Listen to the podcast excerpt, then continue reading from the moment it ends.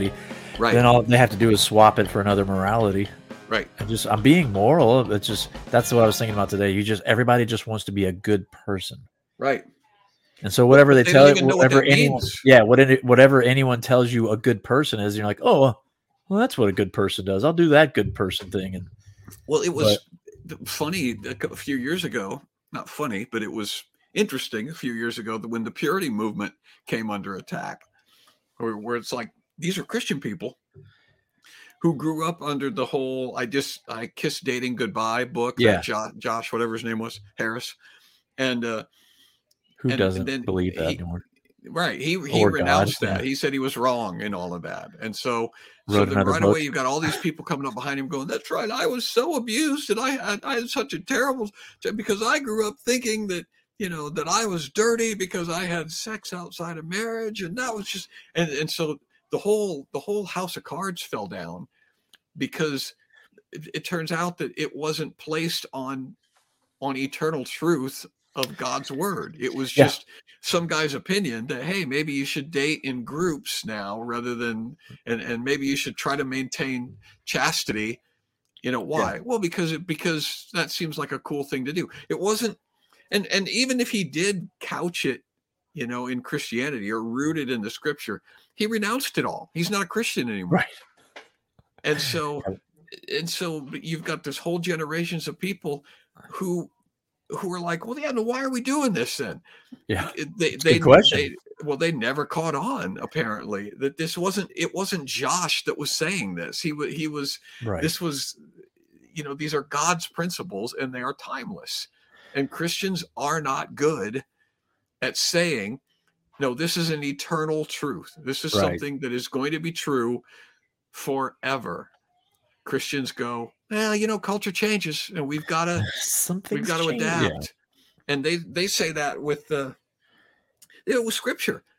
You know, the, Oh, yeah, number of, yeah. the number of Christians who have said to me, "Well, you know, women's being silent in church that was a cultural thing." Is are you sure? You know, are you sure? And if that was if that was a cultural thing, then what else in the Bible is cultural?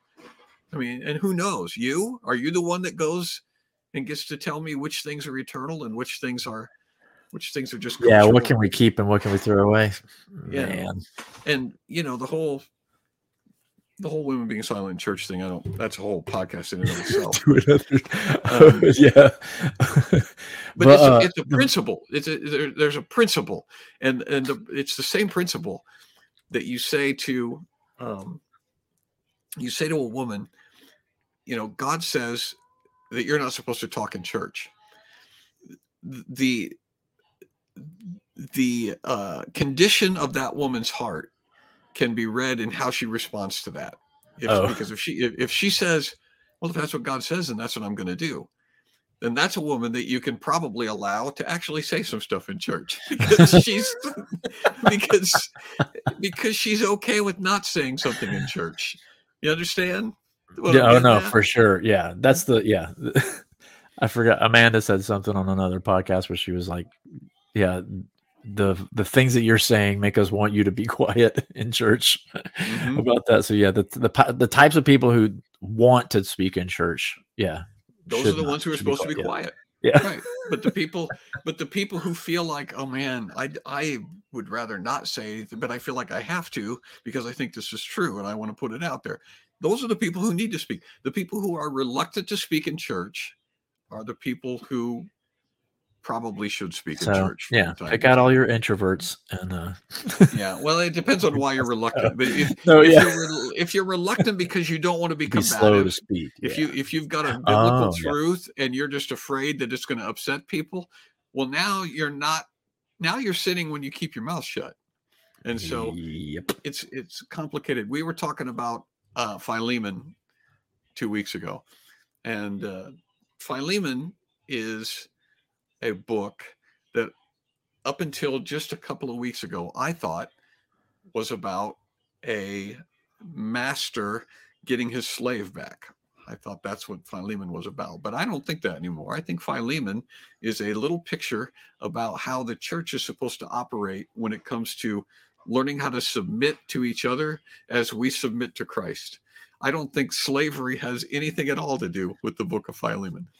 I think part I could be wrong. I thought part of it he's he's actually trying to say like convince him to free him or something, you know, like the to because he was like t- something about taking him back anyway. But um Mhm. yeah, it's not about Well, he you're right. says he sends him back uh, because uh, he sends him back to Philemon because Onesimus became a Christian through Paul's influence or whatever. It doesn't give us a lot of details on that, but Paul says, "I'd like to keep him here with me, but I don't think that that is correct. That would be that would be wrong for me to keep him here, even though I he would be useful to me. So I'm sending him back to you." And, and counting on you to treat him like a brother now because he's not a slave anymore he's a brother and so you've got Paul submitting to Christ when he says, I'm not going to keep him because that would be wrong to Philemon. But he's also then appealing to Philemon and saying, You also has to submit to Christ and to me because I'm your, you know, I'm your the person who is your teacher. And then and in so doing, then Philemon is actually going to submit to Onesimus because he's going to treat him like a brother now instead of a slave. And Yep. so you've got everybody is submitting to everybody else and they're all falling under submission of christ Yep. and and that is how um that's how ultimately a Yes. family is supposed to work too Yeah, it's the love of Christ that compels us or Mm-hmm. propels us, but it's the it's what motivates us. So like, man, that is such a it is not sustainable. What's funny was uh when you talked about the people bucking back against the purity movement, I'm like, surely we should not be pure, right? like Right. I get that maybe the tactics were off, but surely we shouldn't shouldn't go the other way.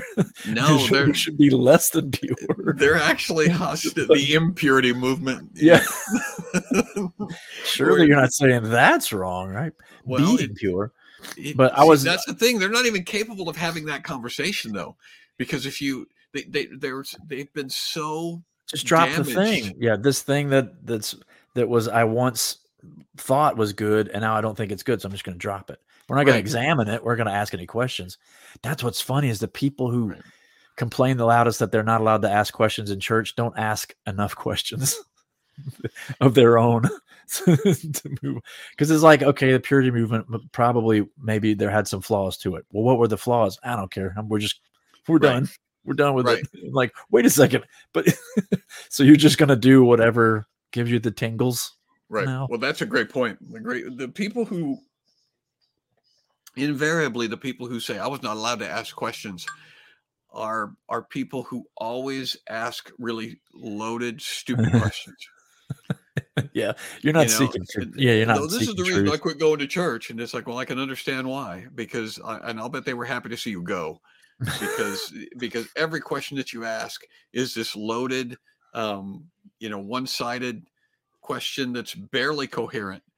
Um, and then when you went go and ask them a question back, even just asking for clarification enrages them. And that is a sign of, of the times. We do not know how to think. We don't know how to debate. We don't know how to argue our point of view. Um, if I if, if if I'm right and I say I'm right and I say that makes that makes you wrong, immediately everybody Oh, in the yeah. culture goes, "Well, you're the can't bad guy because you think you're right." like- yeah And yeah, and so if you've got a whole generations of people who think that it is immoral to declare that they're right, um, there, there's no way that you go on from here. You don't continue. Civilization does not continue to advance when the people in that civilization are no longer capable of thinking thoughts and entertaining thoughts that are different from what they already believe and uh and when when they're not capable of saying well this other guy has a point and his point might be better than mine if you if i can't do that if i can't listen to you tell me something and go mm, your idea is better than my idea uh i, I stop right Well- here i don't grow anymore past that point Nope. Well, that's. I don't think people, most at least the people that we know, most of the people that that we're walking around and bumping shoulders with, I'm not sure that most of the people like to think.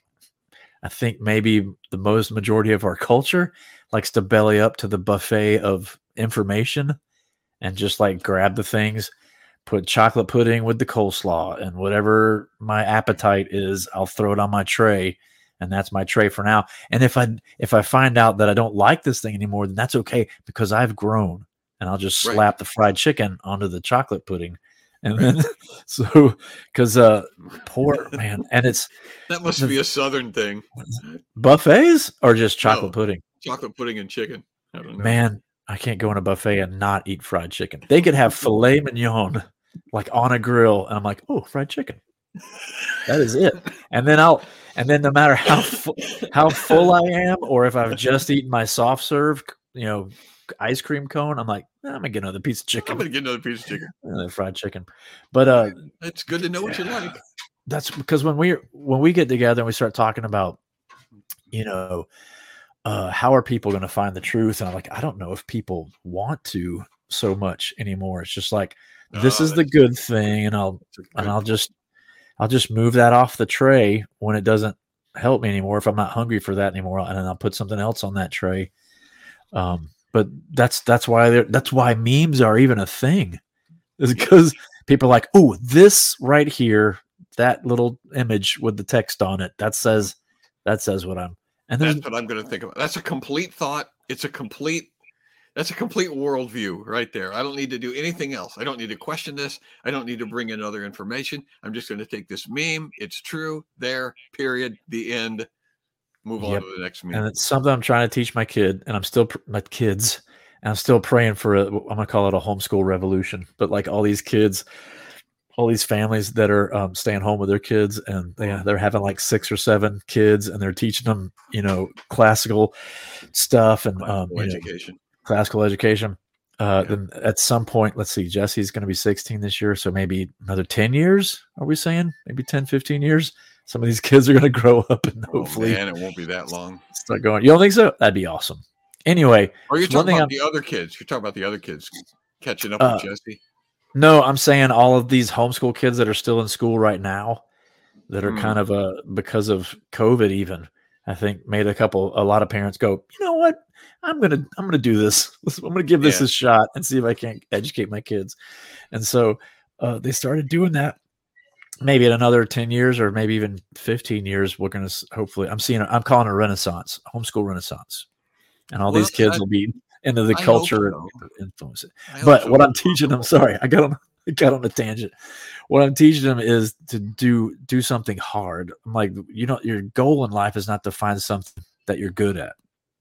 Your goal, as far as like you know, your vocation or whatever is your goal is to find something you like so much that you want to work at it and you don't mind stinking at it for a while. And so that's a thing we, because finding truth is hard.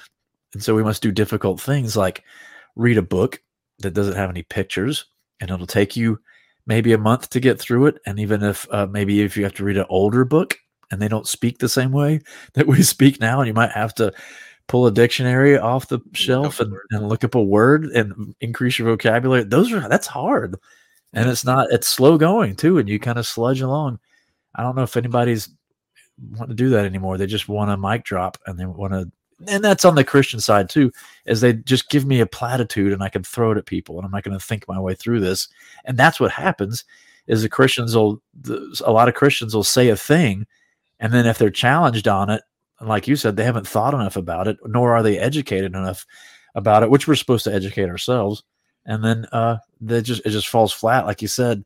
Uh, it's a house of cards when you're like, we're supposed to do this, and then somebody goes, why? And they go, "Well, it's Right. it's mo- morals. They just No, train right. morals, I guess.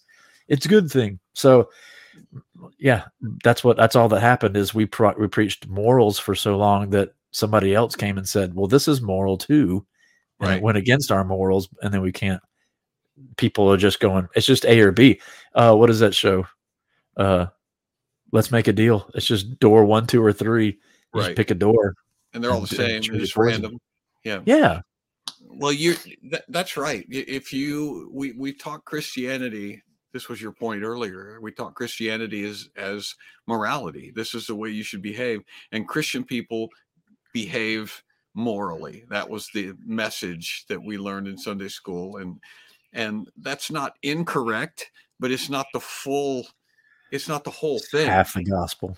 yeah god it's christianity if christianity is just is just a set of rules that i want to follow well yeah i'm i'm not interested in that I, I don't i don't care about i don't care about behaving the way the, Right. a bunch of church people tell me I'm supposed to behave. That's there's there's no reason to do that. Church from a kid's perspective is so weird too. if you're like, I got to wear my most uncomfortable clothes, I have to sit completely still. I cannot Right. talk, and I have to listen to someone else talk for longer than I've ever sat in a class. about stuff I Um, don't understand. Yeah, and weird things like bears killing people and um, ch- fires of chariots of fire coming out of heaven, and yeah.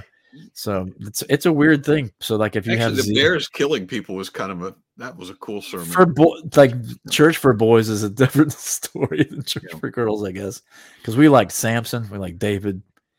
Uh, Samson's a pitiful figure too. We were, it was such Oh, a cool story, and it, but it's the it's the most he's the most pathetic figure in uh in the Bible. he he truly is, and you all of that is lost on children in Sunday school. You know the whole He's like strong. uh, He's our Hercules. He's, he's the biblical Hercules. He's, he's strong and he knocks he does he all the good people with things. a jawbone, and this is all. But you never hear about. You never hear about all of the.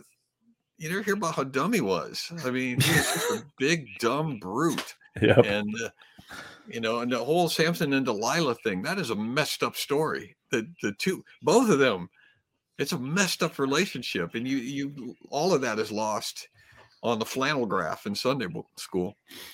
That could have been. That's what I, I was asked by. You talking about the pure? I was asked by a a youth pastor. I was doing an actual u- interview for his youth group, which I forgot how that was set up, but we did it over Zoom. And uh, he just said, you know, can you tell us something about purity? And I was like, you know, I heard somebody describe it as an undivided heart. It's there's nothing else in it. And so when your heart is completely dedicated to Christ, then it is not divided to anything. And so that's what I think maybe the purity movement should have been about is the idolatry of sexuality. Right. I would agree Because that's that. our number one problem for Christian for uh, humans is idolatry. We God made us to operate a certain way, to live and grow and thrive a certain way, and we uh, are we are trend. We the way we act now because of sin is we we are going to self destruct. We're self destructing, and your whole and you may find, uh, you may find a job or a house or a location or another person that helps you make it through, but you're slowly self destructing, even if it is sound, even if it doesn't end in an explosion. they're slowing the degradation, but Yeah. they're, but they're not stopping. wa- oh my gosh, that was something I I thought about today because I was I was reading. I'll do this just for for kicks, but I was reading Athanasius, and uh, he was a he was a, a, a theologian around the year 300. He was he was around those ages, and so but uh, he used the word corruption a lot, which it didn't click with me until I was thinking about this. Is because uh, corruption isn't like when we think about it. It's uh, somebody who takes bribes or somebody who you know does like deals on the sly or like they kind of break the rules but corruption for him criminals. Yeah. yeah c- corruption for athanasius and for paul even when he said put off corruption is uh like rotting flesh and so i don't know if if carl i don't know carl you drive around the country road but uh this time of year uh here out in the country where i live uh, there's a lot of rotting flesh this is like roadkill every every five feet. And the the fun thing is, right around February, it's skunk season. The skunks apparently come out and like to get married, as I tell the kids. So they get married, but they just like to run out in the street. And so every once in a while, you see a skunk, but uh, nobody cleans it up. It just they let nature clean it up, and that's corruption. Corruption. And so Jesus has come to take your corruption and make and give you his incorruptibility. So what was what was dead? We and I think maybe even dead is a is a weak word now if you think about it. Um Yeah. maybe we should just use that you're you're a rotting corpse. Yeah. And God God wants to not only bring you back to life but restore all of that.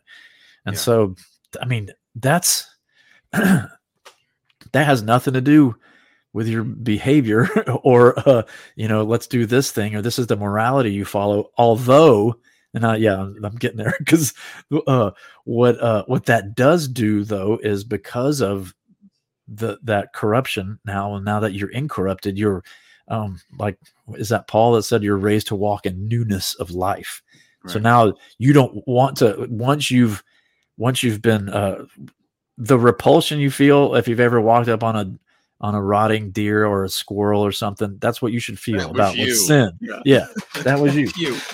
That's what you feel. That's the way you should feel about sin. And when you say a Christian person acts uh, acts morally and acts like uh, Jesus would, it's because of that. It's because now you're that's your motivation is because uh, you're a new person. now, obviously, a new creation, right. but without all that, right. because that's the thing I hear. That's the thing that cuts me when I hear a person who's deconstructed when they say, I felt so free. Like, of course you were free because all you were doing was trying to, you were trying to move right. when you're, when you're a rotting corpse. You were trying to do the movements of a, of a deer, but now, in, in, but you are rotting. You're, you're a rotting corpse right now and you need new life. And so right. it's, it's a struggle to move and do those things. And when uh, there's another C.S. Lewis quote, if you want it, uh, he said, "We never know how bad we are until we try to do good." To be really good, yeah, yeah. And so it's like, yeah, it's it's a prison that you locked yourself in, and you you think it was Christianity that was doing it to you, but it was because you were kicking against the pricks, as as Jesus said to Paul. Right. God right. is trying to tell you this is not working for you, so you got to, you know, uh, I got to do it for you. I got to help you do this. So you never called on him. You never asked him for help or you never um, trusted him to do that work. You just said, you know what? This is, this is not right. So I'm going to not do it anymore. and you stopped asking questions. That was another big deal. We had this conversation. We've had it many times actually in our mm, uh, Bible study group that there's, there's a point where your faith reaches a maturity level. I don't know how else to describe it, but you reach a maturity level to where you just automatically start to behave the way you're supposed to behave. And stuff that was a struggle before just becomes almost a reflex now. And you have to be careful about who you say this in front of because some people are going to interpret this as like as bragging you know it's like well you think you just really but but it's not. It, it's it's the difference and you were talking about corruption. It's a it's a little bit like a like a dead deer you know coming back to life and now he's not a rotting corpse anymore being proud of himself for having done that yeah. he didn't do any of it. And so any sort of goodness that is that is apparent in my life is not coming from me because i'm just a rotting corpse without christ. But all that to say that when i find a wallet for example, it doesn't even go through my mind to see how much money's in there and take that money out before I return the wallet. It's not even it's not even a thing that I'm capable of doing anymore because I'm I'm not corrupted anymore. And so these are the sort of things that for, for some people it would be a real challenge, you know, to go, man, I could use that money. Um, it's a struggle. Yeah. yeah, it's a struggle. And and if the spirit is uh, living in them, then that spirit is going to say, "Yeah, you know it's not right. You're not supposed to take that money. It doesn't belong to you.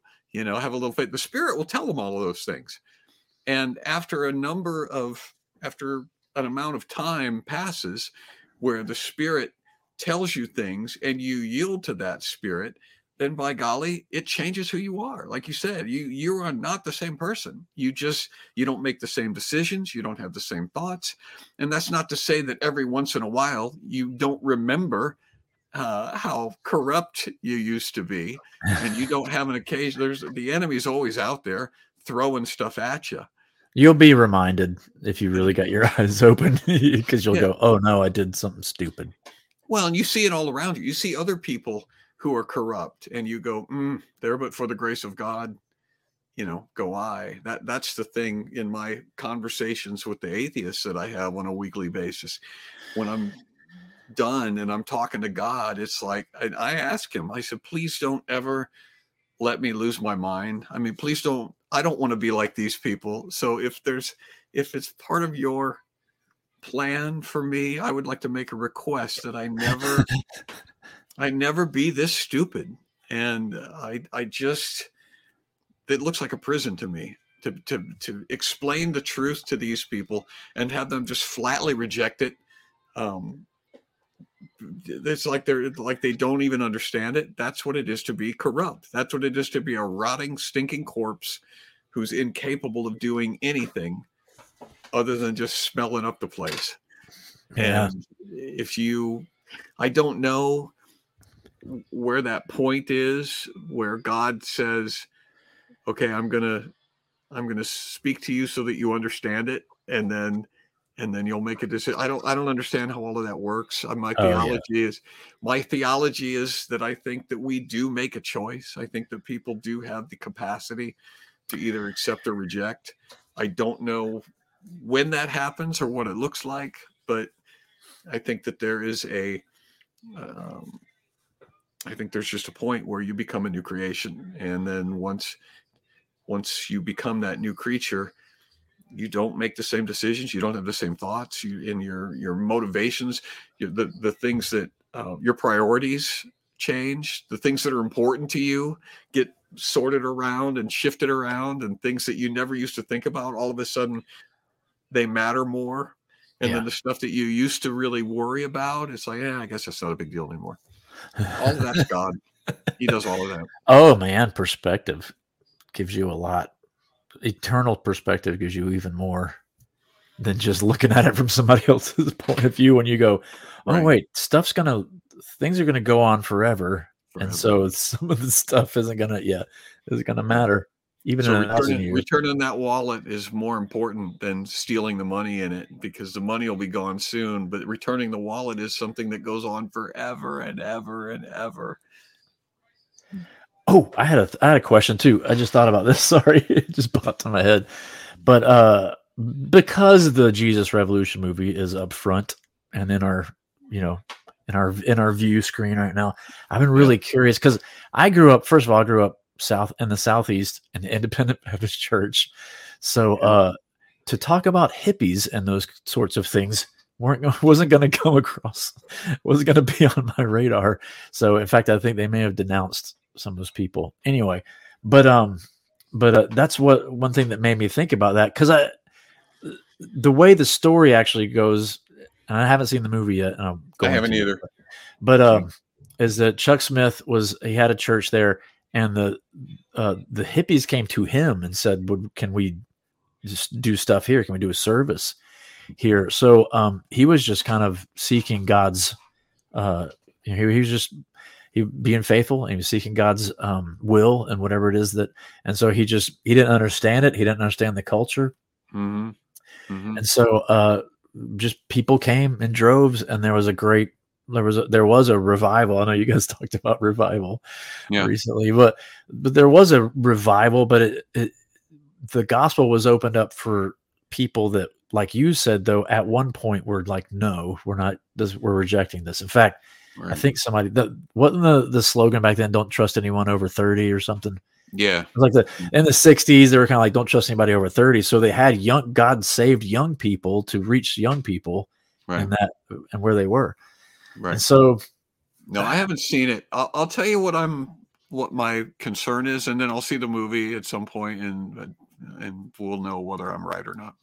Um, I'm concerned that there is no ability in our current generation to look back at history, like in the 70s, for example, to look back at that and put the events in that context I am I'm concerned that what's going to happen is we're going to watch this movie and we're going to go uh, in our minds, yeah, this just happened a couple of weeks ago.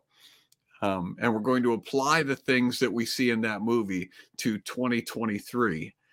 And that that is not the proper context.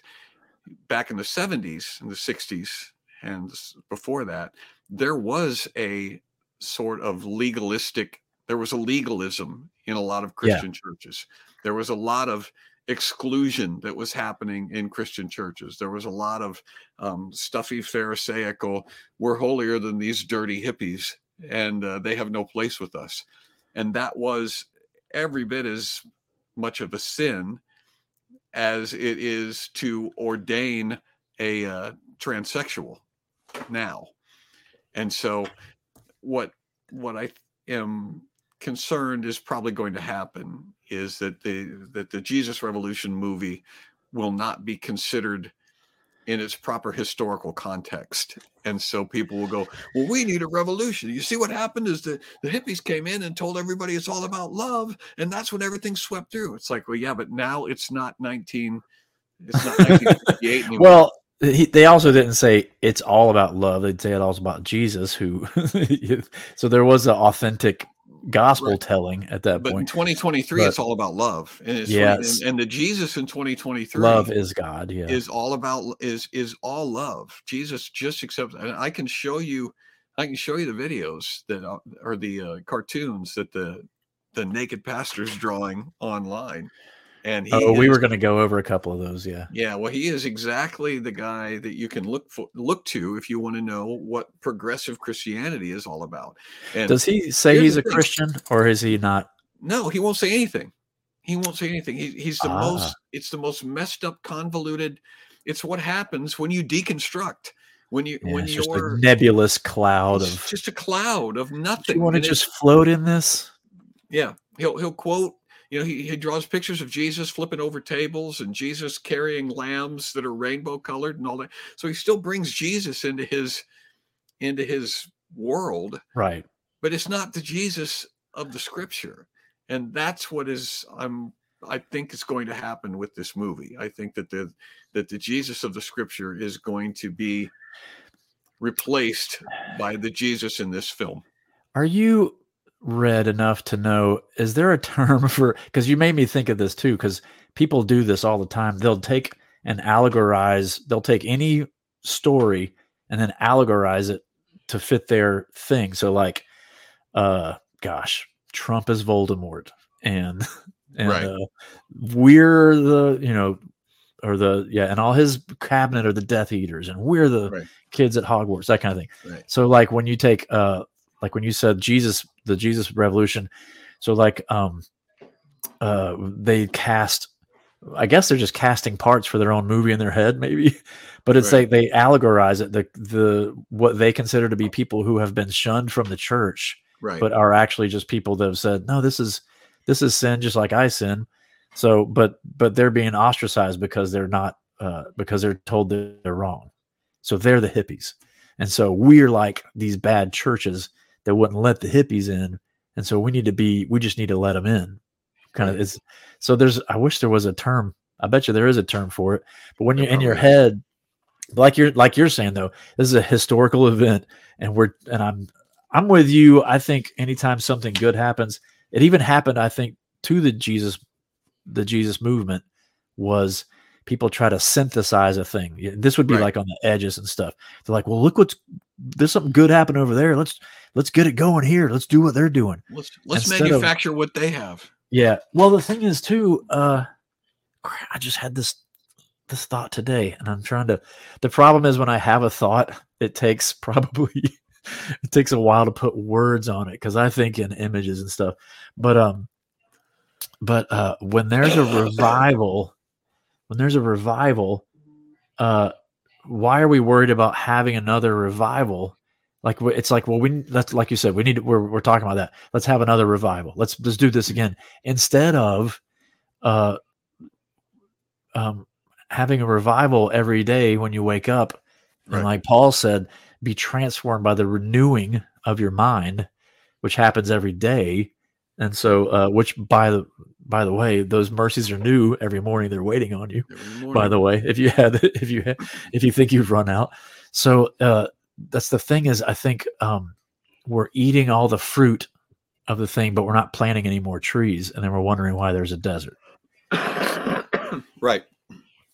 So right. I think uh, that's my friend uh, Andrew Erwin and Jon are one of the guys who did that Jesus Revolution movie, and they they're really they really want to see a movement of God. And I think they're right because their burden is they want to tell stories through film, and their burden is I think the next is going to happen through or there will be he they believe that there's a movement of God going to happen in the movie industry, and I think they're I think they're doing a good job.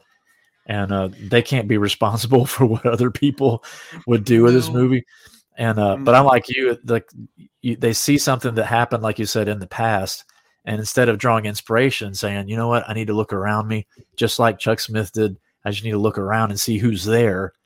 They're going, let's go get the whoever the hippies are in our, and let's bring them in instead of like, uh, instead of praying and and asking God to open your eyes and saying, who is around me right now, or who are God, who are you bringing in my in my circle, in my reach that I can talk to them and just share your love and truth with them. you said something um, that would that struck a chord with me when you were talking about people who um, uh, people are going to see the movie and they're going to relate to this character or that character. And i thought you know the way that people read the scripture is um, is, is important from the standpoint of what you take away from scripture has everything to do with which characters you see yourself as in scripture. Like the story of the rich young ruler you know if you if you relay the story of the rich young ruler and then ask a person okay who are you in this um you know in this narrative? Are you somebody who's are you are you watching this from outside or do you see yourself as the rich young ruler? You know because if if you see yourself as the people that jesus is talking to you know when when he's um when he's saying good things or when he's saying bad things if you see yourself as the person who is who you see yourself as in scripture is important Right. And- and most people don't see themselves as the villain um, ever oh yeah, know, that's right. they they see themselves as the people that jesus was talking about. They see themselves as the poor as as the poverty stricken as the, or the onlookers and they're like that rich guy over there he should because uh, the Right. narrative of the of the story the way it goes is like you know he went away disappointed that kind of thing and so you see a guy going away disappointed you're like well yeah he was disappointed. He was Yeah. rich like Yeah, rich what an guy. idiot right. But- right. Well uh, but that's but that's important because then Yep. people go see this is why rich people are terrible. And it's like wait a minute. You you are the person. You are that person that he was talking to. We'll substitute money for whatever. Right. Whatever what is what is the thing that you wouldn't sell? Right. But if, that's if jesus was there asking you. If if you have the we they have a lot of people in our culture now who think that Jesus is on their side and he is on our side from the standpoint that he came down so that we get to go to heaven. I mean, you can't be any more on our side than that. But there are a lot of people who think that Jesus is on our side because we're awesome. Because Right. because he came down from heaven because he was so overwhelmed by our beauty and our awesomeness that he wanted to come down and just be with us, you Yeah, know. you, you just exist you just bask in the glory that is you and Right. Yeah, I've seen the I've seen the Bible used that way, especially when Jesus talks to the Pharisees, because then Pharisees are whoever you don't agree with, Right. and you're like I I Well, I- the, the atheists will say that the Pharisees were the religious people. And so That's the say, "Oh, those part where- religious people. That's who Jesus had. well everybody was religious. How many atheists were walking around Jerusalem? well, that's uh, what what they are. They're exempting themselves from that. Yeah. They're they're saying that we're not religious people, so Jesus doesn't have a problem with us. You don't think Jesus has a problem with somebody saying there is no God? I mean, you're you're just out of your heads. But Yeah. that's that's most people. Most people don't see themselves as the bad guys. That's the yeah. That's what I was because that's the, the way I've seen Scripture used. Because that's like there's got to be. I'm gonna look for a term. Either that, if I can't find one, I'll coin it. But it's when you yeah you allegorize. And that's the other thing. How can we? I don't know how to teach people how to do that the right way. I guess that's a good rule of thumb. Is like if if you're reading a story where Jesus is talking to somebody, put yourself in that guy's shoes, not Jesus or the disciple. If he's talking to the disciples, put yourself there and see what you know, and uh, because he's talking to you. But, uh, scripture is always i always think it's a good idea to read scripture as if it's talking to you I, I think you go i think you don't go wrong if you just assume that it's always intended for you not not intended for you to clip something out and send it to Juan. You know, those Pharisees You need to pay attention to Juan, but, but you read it so that with God, the idea that God is talking to you, and then if it's uncomfortable or then if it's encouraging or then if it's whatever then that's genuine but i think that you're we, we have a tendency to cherry pick and you called it idolatry and that's exactly right we we want we always want to be the good guys we always want to be the people who are being encouraged and being lifted up and discouragement and chastising and punishment is for those other people. Those other people are bad, but me, God has got nothing but good things to say to me and about me. Did we uh-huh. do this on the podcast before? Because I can't. It was very recently that I was reading the scripture where Paul's saying uh, that Christ leads us in triumphal procession uh, with Him, and it wasn't until we were teaching homeschool and when I learned what a triumph is uh, to us, it's just like you know that's just a victory. It was just it's interchangeable with that word. But when a Roman general would go and conquer a people, uh, he would be in the front. They there's a big parade they'd have. They throw roses at him, and you probably saw it on the movie Gladiator. But uh, when a general would conquer somebody and he was victorious in battle, they'd have a parade for him, and he'd be out front. And then you know the soldiers and stuff, and in the back were all the brand new slaves, the conquered peoples that he mm-hmm. that he's bringing back from the um, from the the people who uh, that he conquered. So right. when Christ is leading us in triumphal procession, it's not because we're the victors; it's because we were the conquered. We're not the ones. We were the rebels that were fighting.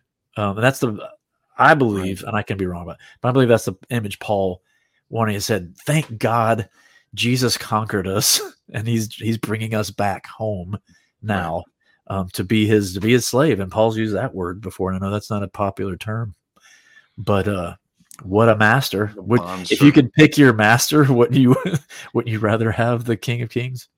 Yeah, well, you're not even picking. I mean, no, no, yeah, yeah. there's no choice, right? But and I know you know that, but that's the thing that is lost on a lot of these deconstructionists and these pagans who are like, well, I'm going to live my own life. I'm going to do what I want. It's like, no, you're not. I mean, you, you think that's what you're doing, but you're not going to triumph um, over God when all, this is all done. Yeah. So that's man, that does that does break my heart because it's you they're being led around like mm-hmm. a bull, like a bull with a ring in its nose. And but it's just but it's just uh what a terrible that's when I thought I don't remember when I wrote this, but when Jesus said no man can serve two masters, uh you have on the one hand Christ who was uh, love him and love you and gave himself for you that um, you know he who knew no sin became sin for you and then on the other hand it's your desires and it's the uh, the will of the world um, where there's no there's no end so i just figured this out you have christ who gave himself for you and then you have the other master whatever it is that you put on that that throne that will never stop taking from you. So Christ gives you everything, or uh, whatever your other masters is going to keep taking uh, from you. It's a, just a bottomless pit, and every time you think you got it, uh, there's got to be a new thing. And that's why. Right. What breaks my heart is like because uh, transgender people, there's a lot of suicides. Yeah. In that, and so what happens is they think they get the thing they think they achieve the the status that they want and then it doesn't fulfill them the same thing with like nfl players will do this they'll win yeah. there's been people who've won super bowls they achieve that point and they're like wait this wasn't this wasn't it I, I gave everything for this and it wasn't it and so they just end it and and that's man i just hope that's what I, that's what i pray is for when when we talk about revival. Um i just want people to be regenerated and uh and released sure. from that man. Sure. Sure. All people right? Not just a not just a narrow demographic not just a demographic. Yeah that's what i was that's what we started on. Whoa you brought it around music.